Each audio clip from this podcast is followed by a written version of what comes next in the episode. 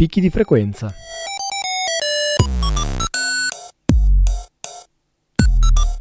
Storie, viaggi, recensioni. Il settimanale di montagna di Radio Onda d'Urto.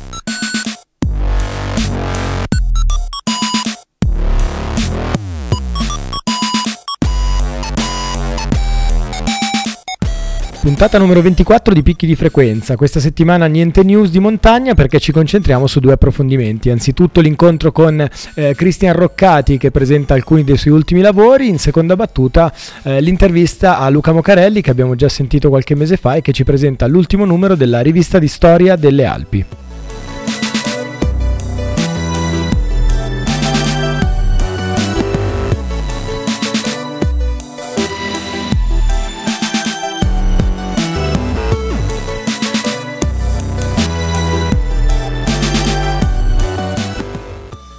Siamo al telefono quest'oggi con Cristian Roccati, scrittore, eh, storico, ex atleta, eh, un, insomma un personaggio poliedrico. Dovendo riassumere come potremmo presentarti Cristian? Guarda, a me fa molto piacere, intanto buongiorno a tutti, fa molto piacere appunto presentarmi come scrittore perché ci sono tanti modi di presentarlo e, ed è forse la cosa più fantasiosa. Diciamo scrittore, mettiamola così, scrittore avventuriero, che è la cosa più semplice.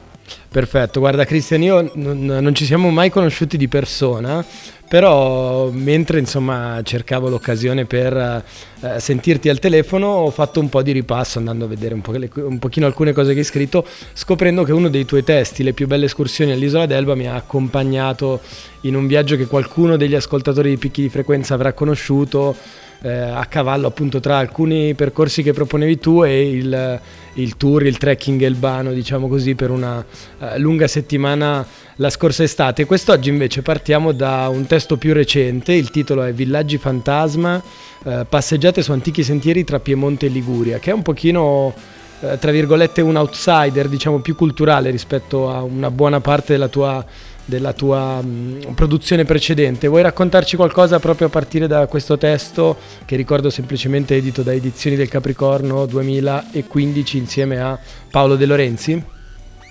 Sì, guarda, ti ringrazio per l'occasione che è sempre veramente propizia ed è un piacere. Eh, di fatto normalmente io scrivo narrativa oppure testi appunto di ricerca storica oppure guide. In questo caso ho cercato di fare insieme a Paolo De Lorenzi che si è occupato della ricerca sul campo e delle fotografie, ho cercato di fare un connubio fra, tre, fra questi tre elementi, quindi mh, mm, una persona può utilizzare il libro come guida oppure può prendere e, e la sua fantasia, camminare con la, con, veramente con, in un viaggio onirico la sera, leggere e approfondire questi villaggi. Mm, ho diverse persone che hanno acquistato il libro che mm, eh, mi hanno riportato che per loro è stato prima un viaggio della mente e poi un, un percorso a piedi. Mm, ci sono anche persone che vivevano nei luoghi, che mi hanno contattato. Paolo è stato chiamato dall'Argentina, da, da, emigranti che hanno ricordato il mulino della nonna oppure la stanza dove in quella madia veniva fatto eh, il pane o il dolce tradizionale di turno diciamo che è una rievocazione del tempo che fu, appunto per questo chiamata Villaggi Fantasma. In più ci sono state anche delle esplorazioni in zona di canyon e di vari altri percorsi che ho fatto personalmente o comunque che hanno fatto anche i miei collaboratori, che sono stati citati nel libro, quindi è a sua volta un, un piccolo, una piccola analisi etnografica antropologica, ma alla portata di tutti. Diventa piacevole, uno può utilizzarlo e pensare oppure prendere lo zaino e andare.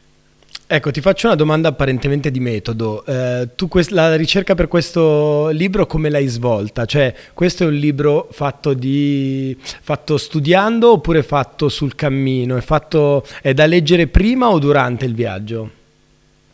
Allora, la ricerca per il lettore è una sua scelta, nel senso che di fatto uno può recarsi sui posti e riviverli a consuntivo, oppure al contrario informarsi prima mediante il libro e poi godere di più particolari, o magari ritornare nel luogo. Questa è una scelta appunto del fruitore. Dal punto di vista della ricerca precedente, quindi quella mia e di Paolo, è stata sostanzialmente secondo il classico metodo storico, per cui un primo approccio sulle fonti edite e quindi chi ha parlato dei vari diciamo, posti, uno studio ovviamente storiografico, poi un riscontro pratico, ovviamente siamo andati più e più volte negli stessi luoghi in diverse stagioni, il contatto con le popolazioni locali e poi la ricerca pratica sui reperti, la ricerca archivistica.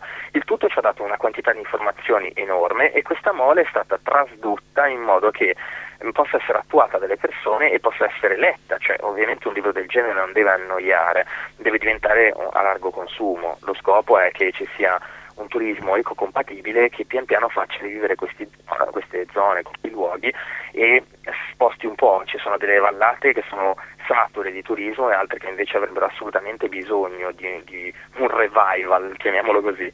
E, diciamo che questo tipo di ricerca, la nostra e quella del lettore, insieme permettono questa cosa e quindi sono state rispettate tutte le regole classiche di ricerca, mm, ma poi sono state diciamo, semplificate nel testo per i lettori. Allora passiamo alle domande sciocche. Ce ne dai, non dico una classifica, ma almeno uno o due esempi di, di borghi, di villaggi, insomma, che sono davvero imperdibili, dovendo come dire, eh, suggerire, facciamo un po' di spoiler, ma dovendo suggerire qual è una meta che insomma vuoi consigliare ai nostri ascoltatori? Ma um, vado ad area geografica molto direttamente. Io sono innamorato del borgo di Canate, che è il più conosciuto della zona, e siamo in Liguria.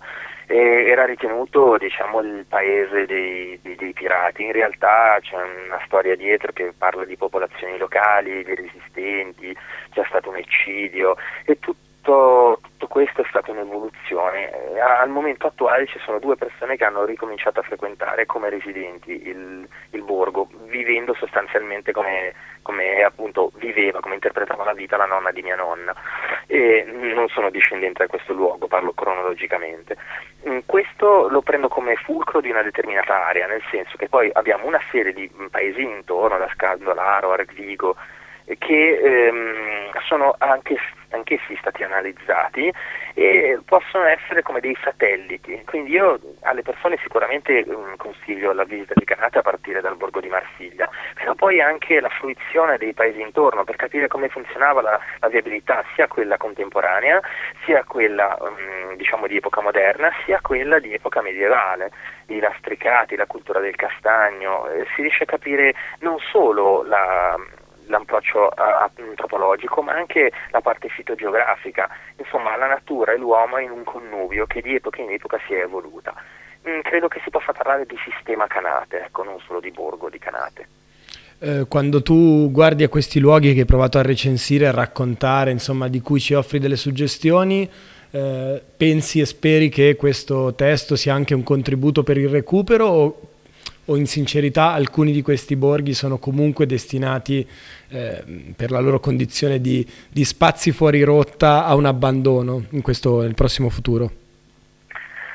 Questa è la classica domanda molto importante che ne ringrazio. È ovvio che io in tutti i libri ho cercato di, di trasformare le parole in utilizzo, eh, diciamo di fare qualcosa che parlasse di guide o narrativa, manuali, qualsiasi fosse il libro. In questo caso è, è centrato il punto.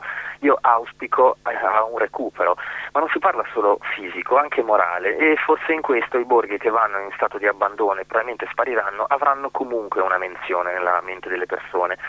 Di fatto dovrebbe passare mm, non tanto il recupero del singolo paese che per l'incuria o per l'evoluzione del tempo può anche andare all'abbandono e quindi sparire, quanto proprio le persone dovrebbero riuscire a capire quanto è importante la storia del tempo che fu e il ehm, diciamo appunto il rivivere, la riviviscenza per usare un concetto di Spiro dalla Porta Xidias, il presidente degli scrittori di montagna, riuscire a capire quanto è importante il nostro territorio sotto tutti i punti di vista. Quindi se un paese diventa pian piano rudere e poi scompare, mh, l'importante è che la mente delle persone ricordi che è esistita una comunità lì, sia tramandato questo e che quel paese è scomparso, quindi chiedersi perché questo è l'importante, perché questo, questo, timbro è una cosa che si impara e che poi mh, diciamo, mh, darà un comportamento diverso per tutti gli altri esempi, per tutte le altre volte, per tutti gli altri posti che abbisognano di un recupero. Senti, nei tuoi testi precedenti, pur eh, come dire, ad ampissimo spettro, però spesso ci si rivolge a persone comunque appassionate in qualche misura di sport, dalle ciaspolate all'arrampicata ai trekking. In questo caso già il titolo eh, suggerisce, come dire, una, così potrebbe incuriosire un pubblico anche diverso, non necessariamente di appassionati di certo. sport, di storia, eh, di un luogo in particolare, ma persone insomma appunto che potrebbero aver piacere anche solo nel fine settimana a passare, come dire, un, un momento della propria settimana eh, in, in, campo aperto e probabilmente appunto con uno sguardo che, che, guarda anche alle storie, alle tradizioni, al folklore, alle architetture di luoghi insomma inconsueti per il nostro, per il nostro quotidiano. Eh, volevo sapere da te se eh, in qualche misura è una, è una, guida for dummies, ecco anche se non è tecnicamente una guida, oppure ci si rivolge comunque in questo caso a persone che abbiano una minima di, di, esperienza. Penso non soltanto alla difficoltà di un percorso, penso anche dire, alle necessità che sono quelle della ristorazione, dell'accoglienza, insomma, eh, che cosa si incontra lungo questi percorsi? Il libro è studiato apposta da ampio spettro, ampio spettro nel senso che mh, si parte dai percorsi che non sono di fatto percorsi, cioè ci sono alcuni paesi o mulini dove si arriva fisicamente con la macchina. Una persona che magari può avere delle difficoltà, eh, sia nel senso che insomma, stiamo parlando di villaggi fantasma, può essere anche eh, oggetto di tensione mh, il luogo da raggiungere, sia eh, magari delle diverse abilità che non permettono il raggiungimento a piedi, quindi hiking o quello che viene definito trekking, bene, ci sono una serie di target, che, che possono, una serie di luoghi che possono essere raggiunti semplicemente in macchina andiamo da questo punto all'altra parte diciamo, de, dello spettro, perché ci sono percorsi turistici, percorsi per escursionisti, per escursionisti esperti e anche per orientisti. Abbiamo una serie di, di tracciati che sono molto difficili da reperire, ovviamente la spiegazione è metro per metro, per cui un individuo esperto che sa valutare il territorio riuscirà a raggiungerli. Questo ventaglio di possibilità eh, permette una fruizione globale, cioè, io ho un'ora al pomeriggio e voglio arrivare in macchina in un posto utilizzerò il libro seguendo quella traccia, chi io invece sono un esperto e voglio stare via tutto il giorno alla ricerca del campanile eh, sconosciuto o, o, in via di distruzione, vado a cercare qualcosa di diverso in, un, in, una metodologia differente. Tutto ciò ovviamente è esemplificato sia nei singoli testi sia all'inizio del libro dove in scala semaforica con una serie di griglie abbiamo dato tutte le informazioni del caso, quindi sviluppo, difficoltà del tracciato, avvicinamento, accesso, indicazioni al metro, presenza o meno di segnavia, quale, come, perché, in che luogo e via via via discorrendo con tutti i contatti del caso.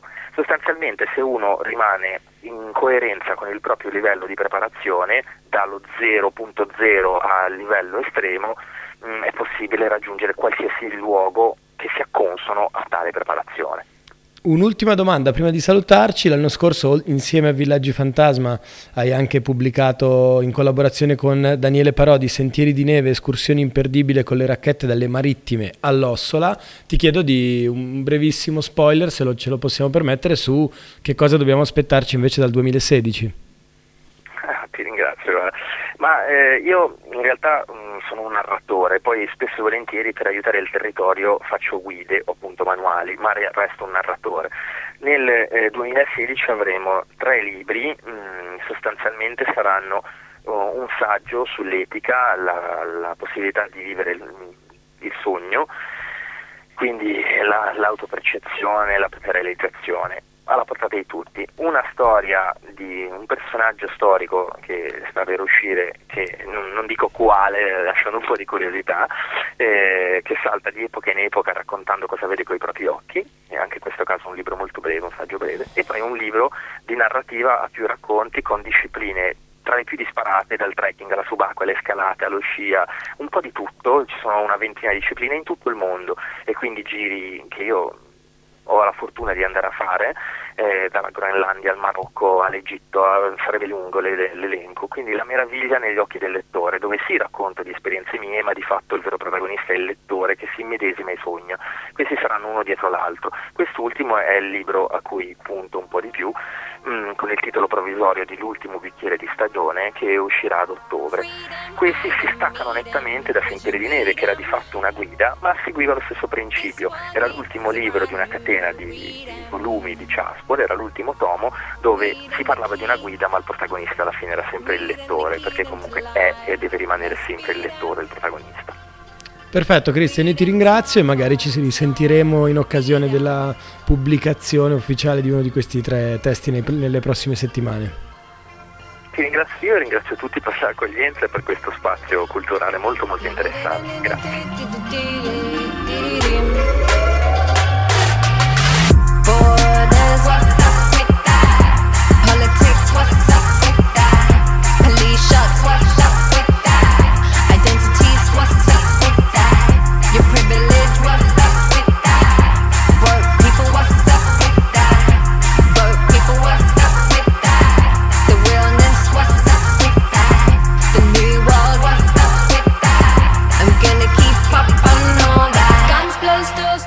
Siamo con eh, il professor Luca Mucarelli eh, che ci presenterà eh, il numero annuale del 2000, relativo al 2015, uscito alla fine del 2015, eh, della rivista di storia delle Alpi, eh, di cui però ricorre il, il ventennale proprio in questo, in questo, periodo, quindi la rivista si apre con un, eh, un saggio, un articolo del professor Mucarelli proprio dedicato a questi vent'anni.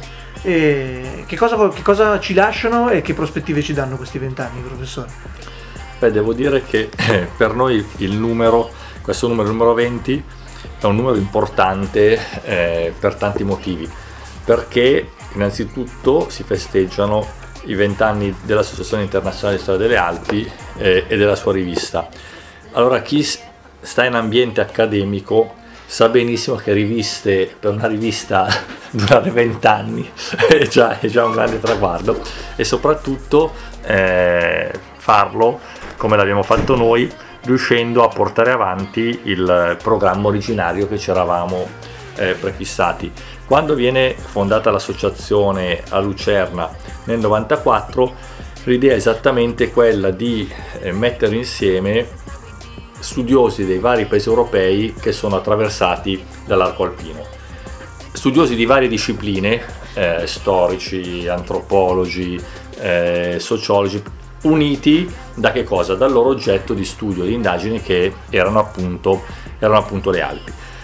Quindi un taglio da subito eh, multidisciplinare, interdisciplinare, anche i temi che sono stati scelti poi sia per i convegni biennali organizzati eh, dall'associazione eh, sia dalla rivista sono temi dei più svariati che coprono tra l'altro sempre anche il lunghissimo periodo, anche i convegni biennali dell'associazione ci sono sempre interventi che vanno dall'età antica fino ad oggi, anche l'ultimo che è stato a Bolzano eh, l'anno scorso sui transiti partiva praticamente da, dalle vie romane arrivando poi all'autostrada del Brennero, quindi eh, nel lunghissimo periodo.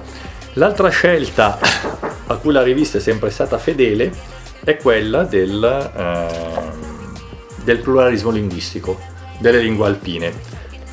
In particolare appunto le tre più importanti lingue alpine, eh, francese, tedesco e italiano, per cui gli articoli sono eh, in francese, in tedesco e in italiano e gli abstract degli articoli sono in inglese. La rivista tra l'altro ha conseguito proprio recentemente un obiettivo molto importante, noi abbiamo fatto domanda un anno e mezzo fa per essere indicizzati Scopus, che è una delle due banche dati eh, per quanto riguarda le riviste più importanti, eh, c'è Scopus e c'è Web of Science.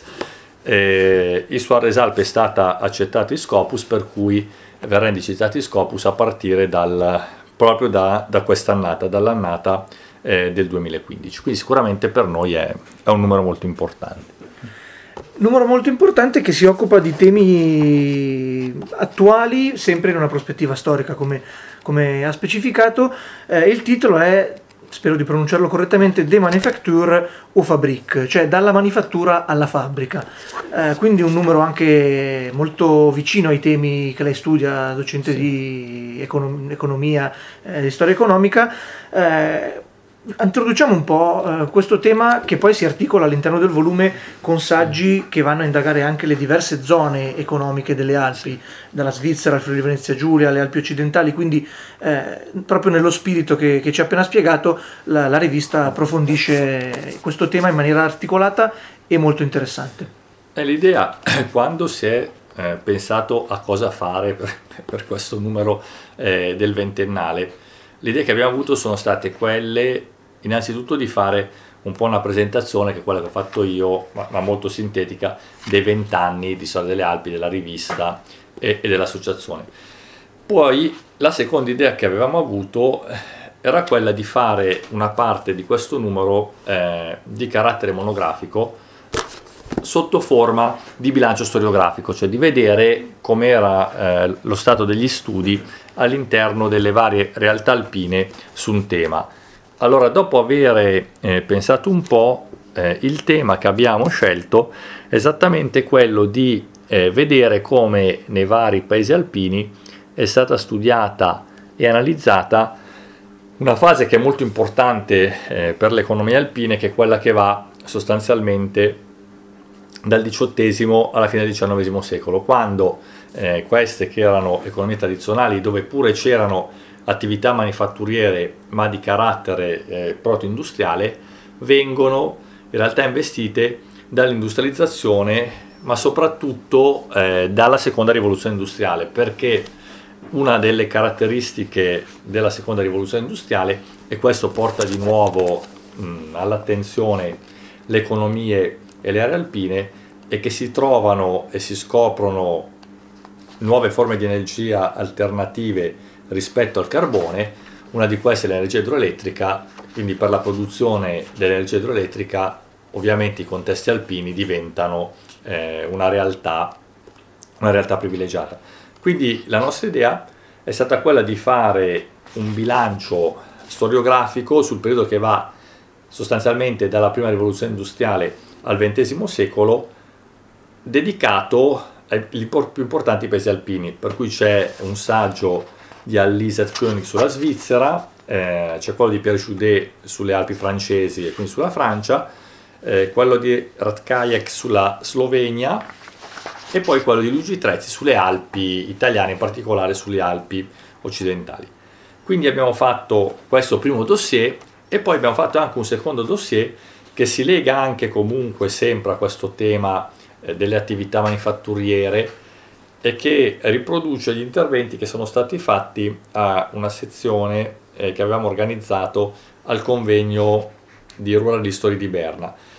Riprende molto i temi perché? Perché di fatto quella eh, sessione era sui cambiamenti economici e sociali nello spazio alpino e molto spazio anche degli interventi che noi abbiamo pubblicato in realtà è riferito proprio alla pluriattività e quindi al fatto che in queste aree, nelle aree, mh, nelle aree alpine, c'era una grande pluriattività da parte delle popolazioni che si impiegavano non solo in campo manifa- eh, agricolo e nell'allevamento, ma anche in campo manifatturiero, nel commercio e quindi si è parlato giustamente di economia contadina integrata perché le popolazioni praticavano diverse attività. In alcune di queste attività, come si vede poi eh, per esempio nel contributo di Claudio Besana e di Locatelli, l'area alpina acquista un'importanza particolare, è il caso della trasformazione del latte e quindi della produzione del formaggio che ha nelle, nella regione alpina una delle aree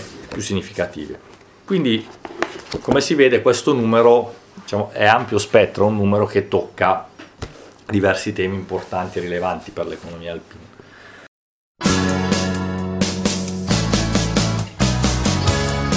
Take me out tonight. Where there's music and there's people and the young and the light. Driving in your car.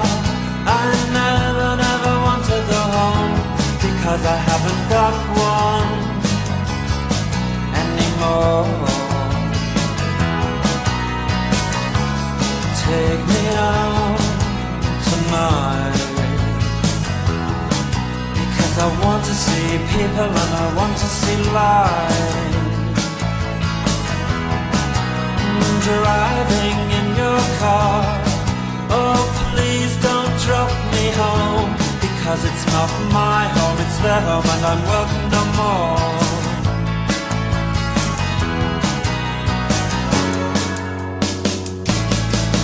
If a double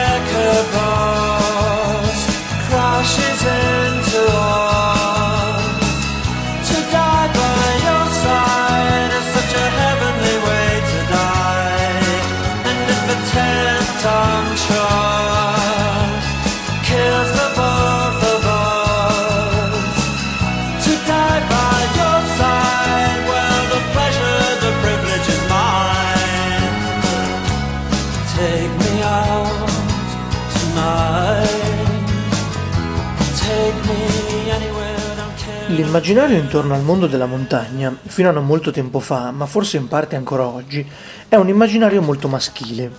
Le grandi imprese messe in risalto dalla stampa sono quasi sempre imprese di alpinisti uomini e nei casi in cui una vetta o una spedizione siano portati a termine da una donna, lo sguardo è sempre quello un po' paternalista e maschiocentrico, come è avvenuto anche recentemente per la prima invernale del Nanga Parbat, a seguito della quale, sulla Gazzetta dello Sport del giorno successivo, si, sotto- si sottolineava come Tamara Lunger, l'unica della spedizione a fermarsi a pochi metri dalla vetta, avesse dimostrato la capacità di rimanere in seconda fila, come le brave donne di famiglia. Un punto di vista che si commenta da solo. All'interno del volume Guerra sulle Alpi Carniche e Giulie, a cura di Adriano Gransinig, libreria editrice Aquileia, in cui si ricostruisce il contesto e gli avvenimenti della Grande Guerra nella zona del confine orientale, in Carnia e nelle Prealpi Giulie per l'appunto, si può ritrovare la ricostruzione di una delle vicende più strazianti ed alte legate al ruolo delle donne in montagna nella Grande Guerra. L'autore dedica infatti alcune pagine alla storia delle portatrici carniche ed in particolare al sacrificio di Maria Plotzner Mentil, un'eroina senza medaglia che alla pari di tanti alpini e soldati ha lasciato la ghirba, come scrive l'autore, sui monti dove era nata e cresciuta. Ma come è nato il fenomeno delle portatrici carniche? Per affrontare gli enormi problemi legati alla viabilità ed ai trasporti durante la guerra, in una zona di confine e fronte aperto come era la Carnia tra il 1915 ed il 1917, il comando Zona Carnia fu costretto a ricorrere a tutto il personale che riuscì a racimolare sul territorio. Di uomini validi neanche a parlarne, in quanto erano già tutti richiamati al fronte. Nelle case erano rimasti gli anziani ed i bambini, evidentemente non coinvolgibili, e si pensò dunque alle donne per assicurare l'alimentazione dei reparti schierati in prima linea in zone montuose impervie e prive di strade e collegamenti. L'autore riporta un documento stilato da un generale di Paluzza, piccolo paese a valle dell'Alta Val del But. Aduse da secoli ad una pesante fatica a causa dell'estrema povertà della loro terra, quelle donne indossarono la gerla di casa. Solo che invece di riempirla di fieno, i carichi divennero granate, viveri, materiali per la sopravvivenza dei soldati col peso di 30-40 kg ed oltre. Donne dai 15 ai 60 anni facevano su e giù per gli impervi e pericolosi sentieri della Carnia, superando dislivelli che andavano dai 600 ai 1500 metri, rendendo la fatica disumana, sia in primavera che in estate che in inverno, quando si avanzava in mezzo alla neve ed al gelo. L'opera delle portatrici carniche, svol- svolgendosi in piena zona di guerra, era pericolosa tanto quanto quella dei soldati. Una di esse, proprio Maria Plotzner Mentil, giovane madre di 32 anni con quattro figli ed il marito soldato al fronte, giunta col suo carico alla casera Malpasso, a quota 1619 metri, il 15 febbraio 1916 veniva colpita a morte da un cecchino austriaco. È questa una delle storie più tragiche e significative delle eroine senza medaglia, le 1101 portatrici carniche provenienti dai 24 comuni della carne del canale del ferro, di cui pochi conoscono la storia. Anche questa puntata, la numero 24 di Picchi di Frequenza, volge al termine. Io, come di consueto, vi ringrazio per essere stati in nostra compagnia. Vi invito a critiche, segnalazioni, suggerimenti, idee, proposte.